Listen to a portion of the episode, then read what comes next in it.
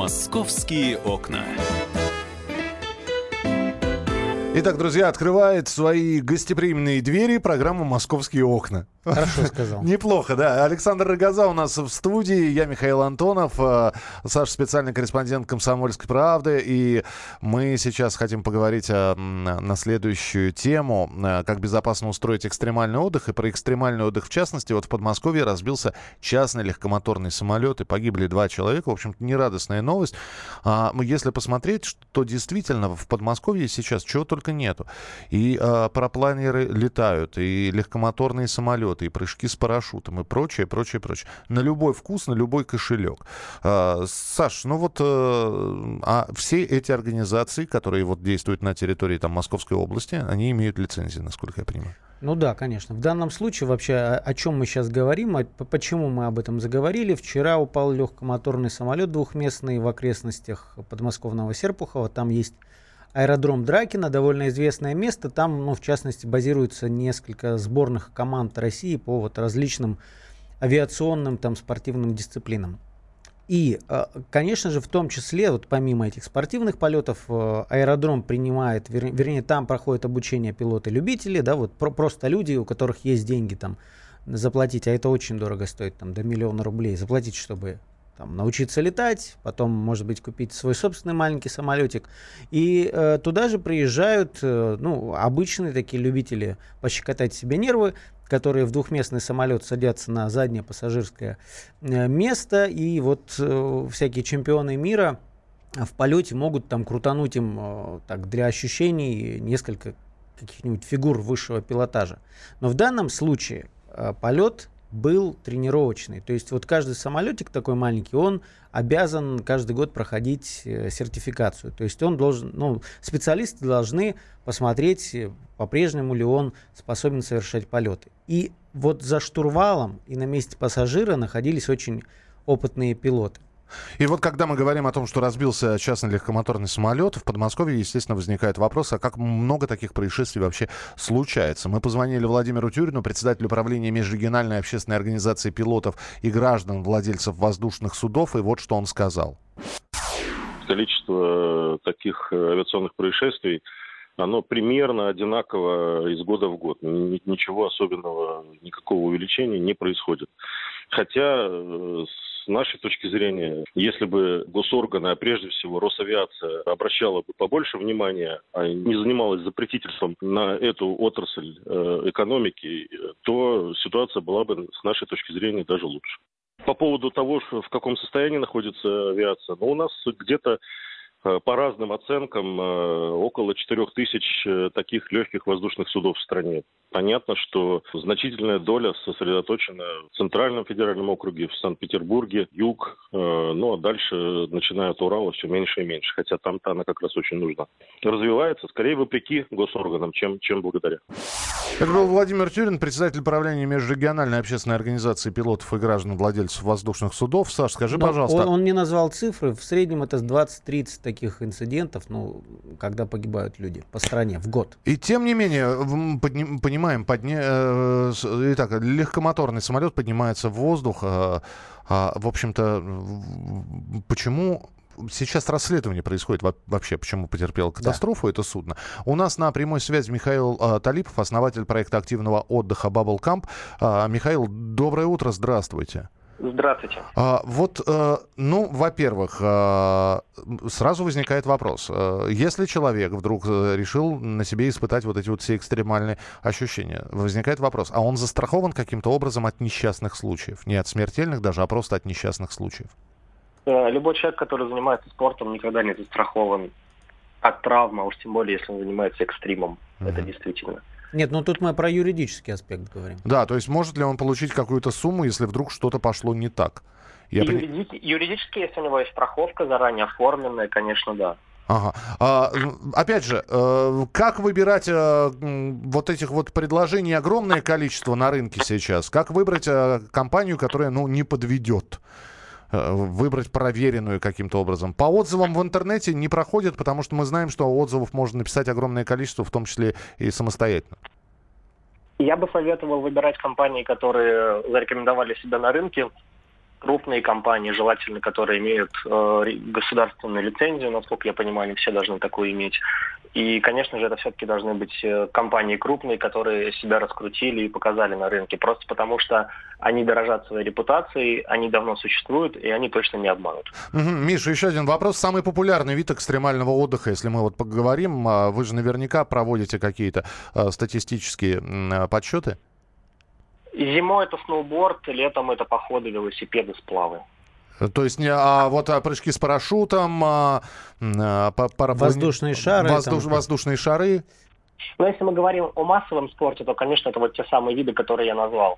А, прыжки с парашютом очень популярны, но для массовой аудитории все-таки они популярны на любительском уровне, в тандеме с инструктором, может быть, на каких-то площадках, где Э, ну, может быть, аэродромы, где люди прыгают там с 800 метров с открытым куполом сразу, то есть, ну, они не прыгают с больших высот. А если мы говорим о что-то более, о чем-то более профессиональном, то, конечно же, да, достаточно популярные виды спорта. Э, воздухоплавание на воздушных шарах – это не, не очень распространенное занятие, мне кажется, в нашей стране. Спасибо большое. Михаил Талипов, основатель проекта активного отдыха Bubblecam, был у нас э, в прямом эфире. Саш, мы все-таки давай вернемся к этому частному легкомоторному самолету. Вот э, ты говоришь, два э, пилота профессиональных mm-hmm. достаточно сидели и на за рулем э, пилота, и на пассажирском месте. А эти люди снабжены были парашютами вообще э, во время тренировочных даже полетов? Ну, конечно, да, но тут, тут не успели ничего сделать, потому что э, под, по, по, по словам очевидцев, э, там несколько кругов сделал самолет над, над полем, потом он дернулся и почему-то сорвался в штопор. То есть там несколько секунд, э, и спасти их уже было невозможно. Хотя, ну, по предварительной э, информации, все-таки отказ техники это предво- ну, приоритетная версия. А вообще за штурвалом находился человек, так чтобы ты понимал, трехкратный чемпион мира по авиационной акробатике по всем вот этим Э, вещам, да, которые совершают самолеты. Шестикратный чемпион России, то есть э, и Игорь Турик, э, опытный пилот, там с налетом около 5000 часов на различных типах самолетов, вертолетов.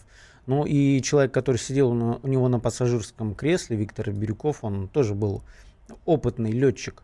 Но, к сожалению, Видимо, может быть, что-то с техникой действительно произошло, и... потому что, повторюсь, э, они проверяли, насколько готов этот самолет. Я правильно понимаю, что вот та вот компания, которая э, во владении которым находился этот самолет, сейчас прекратила свою деятельность до тех пор, пока причины инцидента не будут ну, выяснены? Ну, это, это обычная техническая такая вещь, когда приостанавливают там деятельность компании, да, а когда мы узнаем какие-то подробности? Э, потому что если с, с авиакатастрофами там черные не... ящики есть, то здесь-то как? Ну, здесь по обломкам там, я, честно говоря, не, не могу тебе в подробностях сказать, но записывающее устройство есть, я думаю, ну, того или иного масштаба везде.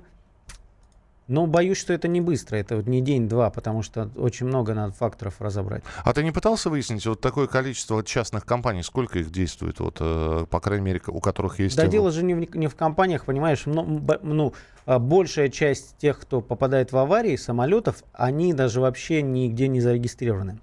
То есть они жалуются на то, что а, со стороны Росавиации проверяющих органов такая а, галиматья, что они просто могут летать ну, за, приехал на аэродром, взлетел, полетал. А, никто ведь никакие системы ПВО не контролирует такие мелкие самолеты, которые летают. Да еще и на ну, не и самой более, высокой высоте. Действительно, да? ни, никакие спутники их не отслеживают. То есть это просто такие пираты, которые несколько раз в год вылетают, а остальное время стоят эти самолеты где-нибудь в ангарах. Это то же есть, очень маленькие То есть мы самолеты. уже говорим про нарушения какие-то. Ну да, это не секрет, собственно. Саш, спасибо большое. Если будут какие-то подробности, обязательно нам а, рассказывай. Александр Рогоза был у нас а, в студии, специальный корреспондент «Комсомольской правды». Его статьи, его заметки читайте на сайте «Комсомольской правды». И вообще заходите на сайт «Комсомольской правды» www.kp.ru в раздел «Москва». Там огромное количество всевозможных событий. И а, вот буквально 20 секунд осталось для того, чтобы рассказать о погоде. Жара, ту, которую обещали синоптики, ее немножко перенесли. И э, если сегодня будет э, довольно прохладно, то обещают, что жара начнется завтра. Посмотрим. Э, обещают к выходным до плюс 30. Обязательно вам об этом будем рассказывать. Московские окна.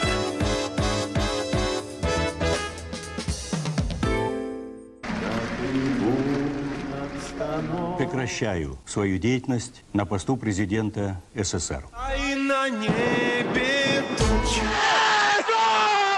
Илья Ковальчук! Я не верю своим глазам! Это с нами уже явно было. Это дежавю. Воспоминания о прошлом, о том, что было в детстве и молодости, то, что мы бережно храним в памяти. Программу «Дежавю» слушайте по будням с 11 вечера по московскому времени.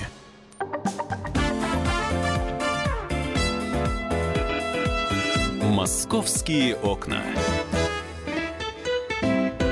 Друзья, программа «Московские окна» продолжается. Прямой эфир. Меня зовут Михаил Антонов. Если мы сейчас поговорили про э, то, что разбился частный легкомоторный самолет и погибли два человека в Подмосковье, если вы думаете, что будут более легкие новости, ну нет. В общем-то, еще одна резонансная довольно история. Уже это все не иначе, как эпидемией красоты называют, потому что Очередная смерть пациентки в очередной московской клинике во время пластики. Если уж говорить подробности, интимной пластики. Алена Мартынова, корреспондент московского отдела «Комсомольской правды» у нас в эфире. Ален, привет. Доброе утро. Э, Что происходит опять? Что, что, что продолжается? Слушай, ну на самом деле эта история примечательна не только тем, что это эпидемия красоты, да, очередная, уже седьмая за последнее время смерть в клинике пластической хирургии. Ну, там еще одна есть особенность, наверное, которую мы чуть позже обсудим. Это то, что клиника была специфическая, работали в ней только мигранты и принимали в ней только мигрантов. Э, В чем суть истории? Вечером в понедельник 39-летняя женщина, э, гражданка Киргизии, обратилась, да, действительно, у нее, не знаю, что там была за интимная проблема, хотела сделать э, пластику половых губ. И прямо на столе э, операционном после укола лидокаина скончалась в течение нескольких минут. Ну, как бы э, следователи, конечно, дело возбудили, отрабатывают сразу несколько версий. Э, была ли у нее аллергия? нас- Пер- первое на, на шок, на анафилактический шок на э, препараты новокаиновой основы. Да, да, да. Слушай, ну ведь, э, тем не менее, в клиниках, где такие операции проводят, должны э, иметь какую-то реанимацию.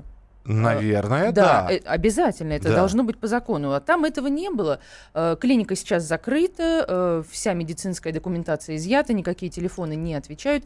Но видео, которое уже опубликовано, видео обыска в этой клинике, оно говорит о том, что ну, там творилось что-то совершенно невероятное в плане антисанитарии. Но с другой стороны, я сейчас не защищаю эту клинику, но давайте опять же подумаем, да? А, Обезболивающие на а, новокаиновой основе, лидокаин, в том числе э, вкалывают и в э, стоматологических, например, да, кабинетах. при- конечно, при очень зама- распространенный. Ну, Я вот не уверен, что там тоже есть а, реаниматолог, например, реаниматор, врач-реаниматор. И не дай бог, ведь как все происходит? Аллергия на новокаин есть? Нет. Все, поверили на Да-да-да-да-да, слово. да. Укол, бац, и человек начинает задыхаться и потом теряет сознание. Кто реанимировать будет? Дефибрилятор, дефибриллятор есть? Нету. Ну, откуда в стоматологии дефибриллятор? Ну и так далее и тому подобное. Я просто, э, я вот не знаю, как вы оцениваете эти новости. Конечно, можно обвинить врачей. А, Можно сказать, что- что за странная клиника, кто ей вообще лицензию дал. Что происходит вообще а, с институтом пластических кабинетов, а, а, кабинетов пластической хирургии, косметологических кабинетов. Руководитель правового центра «Миграция и закон» Гавхар Джураева вот что сказала. Общая коммерциализация разных сфер услуг приводит к тому, что уровень врачебный по обслуживанию, он падает независимо от того, какой национальный оттенок предполагают при формировании вот этих поликлиник. Это общая российская беда отсутствия квалифицированных кадров, которые нормальной большей частью уходят в коммерческое, это очень дорого, а такие дешевые пункты, куда люди ходят, там, как правило, работают непрофессионалы. Это Гавхар Джураева была руководитель правового центра миграции и закона. Что за клиника? Клиника, в которой работали мигранты и только для мигрантов. То есть э, нам туда вход закрыт, да? Да, абсолютно точно. Почему? А, Э, Клиника находится в центре города, Так. недалеко от метро Кузнецкий мост. Находится она на первом этаже жилого дома. Э, Кстати, в этом доме живет депутат, который занимает достаточно активную гражданскую позицию. И вот он сказал мне, что не раз жаловался на эту клинику. Вроде бы она работала во внеурочные часы, казалось бы, не дискотека, да, что они там сильно шумят, но, в общем, его напрягало и говорит, да, это... А вообще это нарушение законодательства, если они нам в оказании услуг а, откажут? Что это за а, градация по национальному признаку? Ой, ну подожди, я думаю, что так, так вопрос не стоит, просто, скорее всего, туда приходили как-то вот э, по знакомству. Дело в том, что э, основатель клиники, он э, тоже уроженец Киргизии, сюда несколько лет назад переехал. Э, я, когда нашла их в социальных сетях, значит, удивила, во-первых, какие-то совершенно странные картинки. То есть ни одна нормальная клиника себе не позволит такой вообще кустарный фотошоп. Там просто налеплено на э, фотографии какие-то слова, что там брекеты, импланты по договорным ценам, меняем пол. Э, да, меняем пол. Это не строители, да. Кошмар какой. Ну, в общем, там услуги были самые разнообразные, причем рекламировались как-то вот так в Одноклассниках, очень кустарно. Я когда э, смотрела, у них 5000 подписчиков, ну, вот буквально парочка там русских фамилий, все, э, в общем, да, уроженцы Киргизии, в основном все мигранты. И все-таки, а, я, опять же, я не снимаю ответственности с пациента, который приходит хроническими заболеваниями, страдаете? Нет, не страдаю. Э, аллергия есть на что-нибудь? Нет, аллергии нет. И после укола человек впадает в кому и умирает за несколько минут. Пластический хирург Владимир Платохин с нами на прямой связи. Владимир, э, приветствую вас, здравствуйте. Да, добрый день, добрый день. А, скажите, вот э, вопрос вам, как, как, как фельдшер к хирургу. Скажите мне, пожалуйста, пациенты часто обманывают, что они не страдают аллергическими заболеваниями, заболеваниями, что у них нет хронических заболеваний, что они прекрасно переносят анестезию и прочее, прочее? Да, вы знаете, это встречается достаточно часто, а, потому что а, пациенты, когда идут на операцию, они очень мотивированы. То есть они очень хотят кто-то сделать уши, кто-то отсосать жир, кто-то подобрать брыли, кто-то исправить нос и так далее. То есть они очень-очень мотивированы. Кто-то копит годами на это, кто-то выпросил у мужа и так далее. То есть э, и тут и деньги набрали, и желание есть. Осталось одно сделать операцию. Но, ой, маленькая незадача у пациентов, у кого-то сахарный диабет, у кого-то какая-то аллергическая реакция в анамнезе, то есть в истории когда-то была чем-то, куда-то он попадал в больницу, кто-то принимал какие-то таблеточки, то есть вот у всех какие-то вот свои вот э, маленькие тайны. Угу. Вот. И, конечно, когда он идет к хирургу, он, конечно, старается это скрыть. То есть он старается скрыть, почему? Потому что он боится, что его не возьмут на операцию. И, как правило, даже, положим, он приходит в одну клинику и как бы сначала рассказывает все по-честному. Вот, вот у меня такие болячки, такие, такие. Говорят, слушай, извини, дорогой, до свидания, мы вас не берем. Он думает, хорошо, я пойду во вторую клинику, там он же умнее. Потом идет в третью клинику, и там, наконец, его берут. Как правило, если, скажем так, рассмотреть пациентов, которые э, умерли э, во время пластической операции, э, практически у каждого прослеживается именно вот такая история. Владимир, но тут же возникает вопрос, извините, у нас да. просто не так много да. времени. Ведь да, когда да. вы делаете операцию, вы хирург, вы практикующий хирург, и неважно, да. э, ну, нужен ли э, местный наркоз или общий наркоз. Э, Это важно. Я, я понимаю, но все равно, даже при любом хирургическом вмешательстве рядом да. должен или поблизости находиться человек, который может реанимировать человека, если, не дай бог, что случится. Вот у вас реаниматолог э, рядом всегда? А, во время общего наркоза реаниматолог всегда рядом. Он не отходит ни на секунду. А что же касается, что же касается под местной анестезии, ну, представьте, а, пришел пациент с какой-то небольшой бородавкой. Угу. Что же, анестезиолога приглашать? Ну вот э, стоимость, данная пациентка пациент... скончалась от укола лидокаина. Ну, нечего лидокаином колоть. Нормальные люди лидокаином давно не пользуются. Тем более, что это, как правило, хохлядский лидокаин. Нормальные люди пользуются нормальными препаратами. Не надо копейки экономить на пациентах. Стоимость, положим, лидокаина ампулы может, ну, 2-3 рубля. Стоимость того же ультракаина DC немецкого препарата, ну, 30 рублей. Ну, вот 15 рублей сэкономили, человеку угробили. Человеческая жизнь. Да, спасибо да, большое, что были... Рублей, стоимость. Спасибо, что были с нами на прямой связи. Пластический хирург а, Владимир а, Плохотин. Ну, вот так вот рассказал. И пациенты, и плюс экономия клиники действительно на препаратах. Слушай, Миш, я э, давно, э, когда еще занималась этой темой, когда еще весной были смерти в клиниках э, пластической хирургии, мне на условиях анонимности специалист рассказывал, что вот в нашей-то клинике, где я работаю, у нас все очень серьезно и так должно быть, что э, мы сами э, берем анализы, все необходимые виды анализов, в том числе и на аллергию пациента проверяем, потому что бывает такое, что пациент при, приносит даже липовые справки, что у него все в порядке, в порядке, настолько он хочет сильно сделать операцию.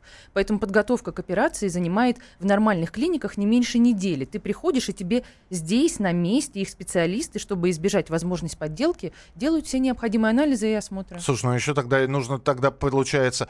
А, кстати, я, я же могу тоже привести пример. Я не знаю, как приходится своим ли обезболивающим или нет, но а, а, импланты, грудные импланты, друзья, если человек собирается, барышня собирается на а, операцию такую, зачастую ей рассказывают фирму, где она может приобрести э, вот эти вот силиконовые импланты, и она привозит их с собой на операцию, чтобы именно вот это вот немецкого производства, израильского производства, чтобы не было никаких подделок. Другой вопрос, что и поставят во время операции, она же будет в бессознательном состоянии, но я знаю, что такое вот тоже существует.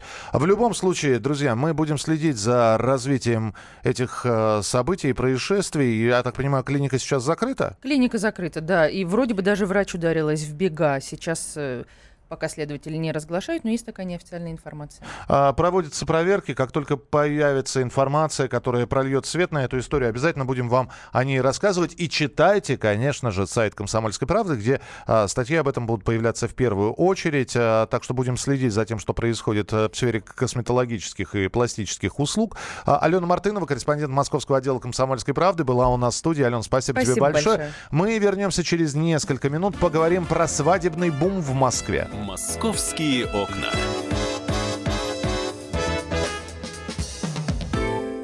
Садомиты, извращенцы, моральные уроды. Они повсюду. Но у нас есть он, Виталий Милонов.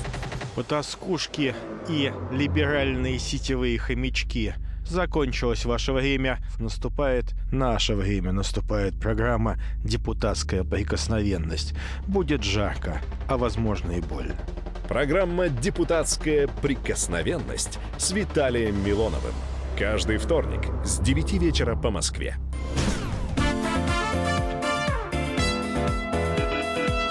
Московские окна. Друзья, продолжается программа «Московские окна». Обещали вам поговорить про свадебный бум, потому что очередная красивая дата. Ну, как красивая? Она относительно красивая. В общем-то, я большой красоты здесь не вижу, а, потому что 18.08 18 То ли дело, когда были нулевые, да, можно было, а, например, э, выйти замуж или жениться 1.01.2001. Это было бы красиво, правда, это 1 января было. Или, например, 9.09.2009. Ну, тоже, вот, вот это вот красивые даты. Но, тем не менее, бум трех восьмерок ждут в Москве. Вот об этом мы поговорим с корреспондентом а, а, московского отдела а, с Алисой Титко, которая, я надеюсь, когда-нибудь в своей жизни а, услышит а, замечательную мелодию. Потому что красивых дат будет обязательно много. Алиса! Алиса, ты с нами? Да, с вами. А, ты слушаешь музыку, да? Конечно. Ты готова, ты, ты уже готова сказать «да», да? Слушай, ну действительно бум какой-то. Мне кажется, что бум этот, в общем, не связан никак с красивым числом, а просто потому, что на время чемпионата мира э, свадебная жизнь притихла, а сейчас наверстывает упущенное. Да не то, что притихло, но действительно именно на 18.08, вот, э, и, скорее всего, еще что совпало, что это суббота, и суббота это такой популярный день да, для свадеб. И, собственно, поэтому так много людей, большой спрос и заявлений подали действительно на этот день так много. А скажи мне, пожалуйста, опять же, эм, есть э, какие-то, я не знаю, предпочтения по ЗАГСам? То есть где-то больше, где-то меньше? А, на самом деле летом, но ну, больше это, конечно, выездные площадки, ну то есть вот о, красивые там наши места, там, заповедник Царицына и в усадьбах Кускова, о, то есть вы, выездные, да, предпочитают, потому что хотят э, сразу и фотосессии, чтобы были красивые, э, и место такое вот на улице. Э, поэтому выездные. Больше их, собственно, дополнительно ничего не нужно платить для регистрации и подавать заявление можно также через портал МОСРУ. То есть э, просто выбирать место более, как кажется, симпатичным для молодоженов. Алис, финальный вопрос. Если мы с тобой сегодня пойдем в ЗАГС, нам дадут свободное число 18 для регистрации? Сегодня нет, потому что подавать нужно было за 30 дней. Уже есть... все, прозевали. То есть те, кто... То есть мы ждем 19.09.2019 года, да? Например, да. Mm. Там можно даже где-то, наверное, за полгода подавать. Э, Алиса, ты, главное, не торопись. Ты, а тоже я знаю, за полгода может все в твоей жизни поменяться, да и в моей тоже. Спасибо тебе большое, что ты была с нами на прямой связи. Корреспондент московского отдела Алиса Титко, которая прошлась по ЗАГСам и посмотрела, насколько там активно идет регистрация на дату 18.08.2018 вот мне кажется, что, конечно, это все притянуто за уши, вот этот вот повышенный спрос на, за красивые даты, за сколько времени нужно их занимать. Вот мы сейчас с организатором праздников Сергеем Князевым поговорим. Сереж, здравствуйте. Здравствуйте. Вот действительно люди на все это, простите меня за выражение, ведутся. Вы знаете, э, огромное количество людей, э, полно суеверий всевозможных, э, и не исключение нашей невесты, которые, ну, собственно говоря, в этот день, э, в день свадьбы, они э, уходят из мира невесты и становятся женами на всю жизнь. В, ну, ми- в, общем, в мир жен, да, они уходят. Да, и подходят к этому, конечно же, основательно, ищут всевозможные какие-то опорные для себя такие сигналы. Ну, во-первых, чтобы не волноваться хотя бы. А второе, что, может быть, действительно это как-то там какая-то магия действует, там, и все будет здорово. Сергей, То от есть... вас, как от организатора праздника, что требует в этот день? Чтобы все было в восьмерках, чтобы, я не знаю, воздушный воздушные шарики в виде восьмерки, э, э, ленты на куклах в виде бесконечности. Кстати, помните вот эти вот на автомобиле два кольца? Это что же восьмерка? Просто перевернутая. В том-то и дело, да. том-то и дело, что когда наши невесты начинают э, подобным образом фантазировать, мы им в первую очередь обращаем внимание их на то, что, смотрите, два колечка, это уже как раз та самая восьмерка, почти знак бесконечности. Вот. А, ну, надо сказать, что вы правы совершенно. А, девушки фантазируют, а, в первую очередь, невесты. Как-то, знаете, вот парням, а, ну, наверное, нам, парням, как-то вот а, не, не так это все принципиально. Ну да, сделай Потому, красиво конечно... просто, сделай красиво, и все. Да, поэтому парни, конечно, в основном, девушки в основном фантазируют. И тут надо сказать, что оформление всего а, и вся с датой, вот это вот, чтобы обязательно да, чтобы вот 18 08 18 чтобы вот крупненько как-то. И шариками просят иногда выложить, и э, золотыми слитками, и чем только не бывает. А. Мы однажды, э, ну, правда, дата была не, не с восьмеркой, там, а с семеркой, вот, э, выстраивали автомобилями. Э, эскорт-сопровождением был, да, вот эти семерки, и э, с дрона с, э, с неба снимали это. Ну, вот я понимаю, да, Сергей, за ваши деньги любой каприз это Сереж, спасибо большое, спасибо. Я надеюсь, что пройдет это 18.08.2018. Мы обязательно поговорим в эфире.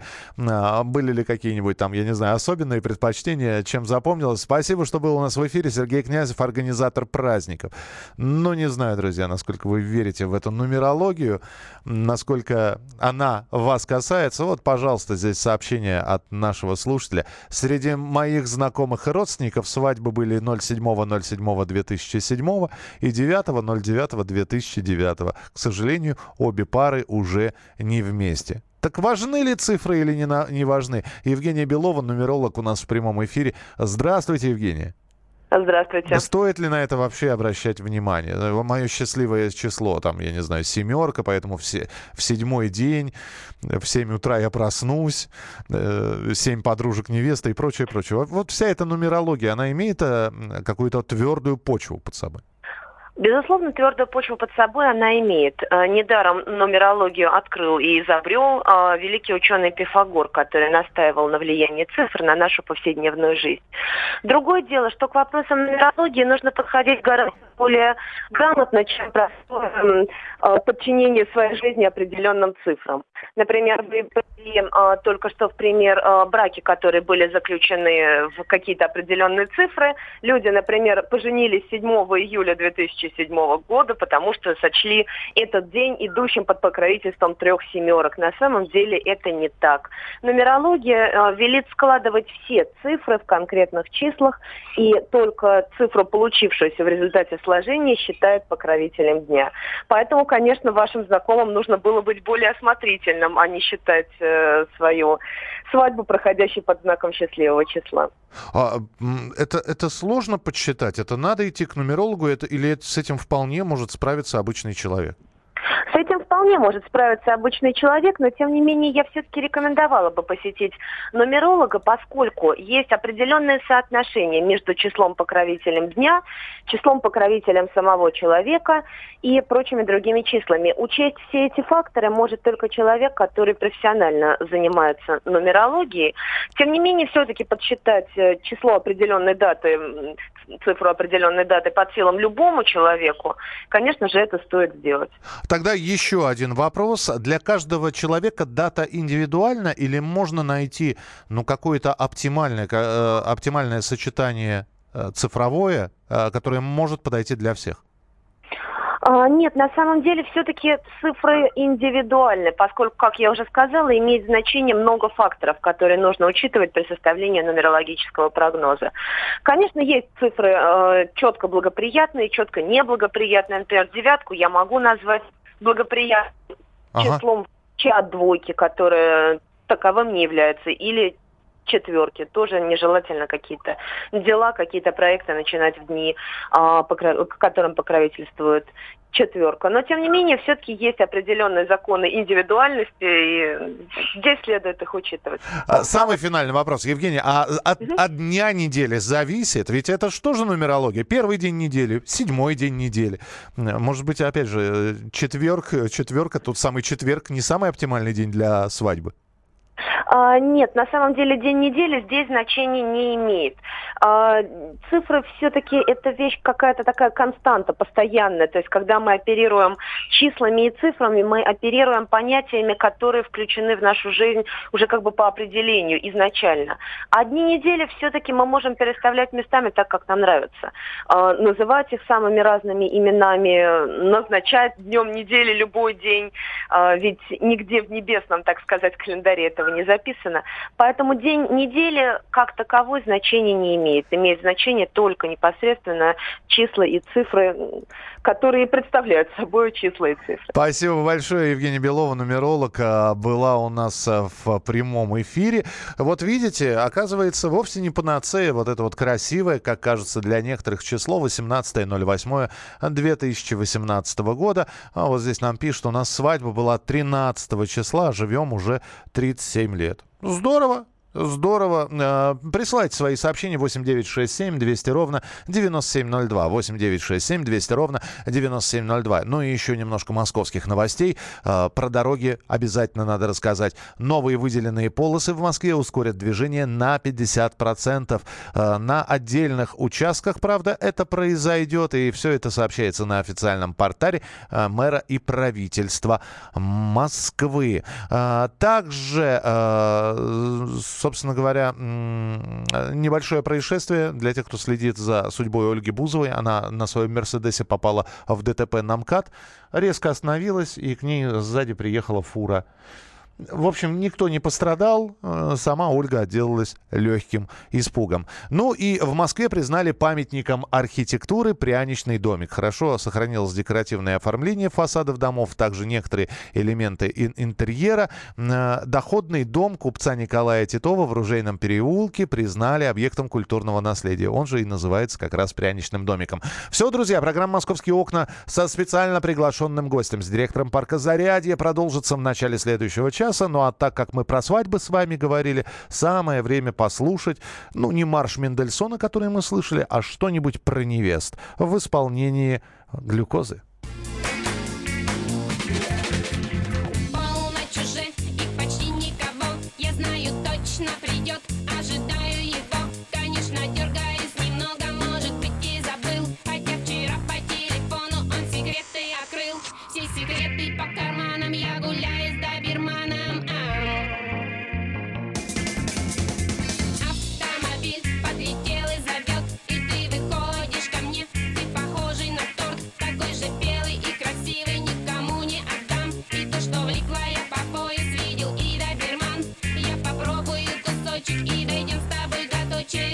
back. Yeah.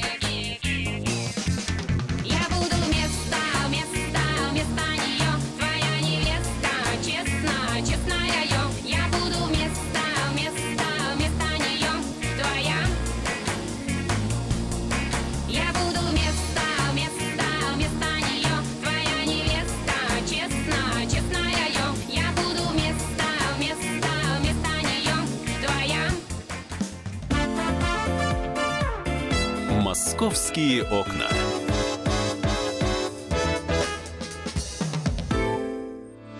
Главное аналитическое шоу страны. Михаил Зинович Юрьев, Михаил Владимирович Леонтьев, Илья Савельев. Это главтема. Они знают, как надо. Мы несем свою миссию выработать мысль о том, как должно быть. Программа «Главтема» на радио «Комсомольская правда». Слушайте в прямом эфире каждый четверг с 20.00 по московскому времени.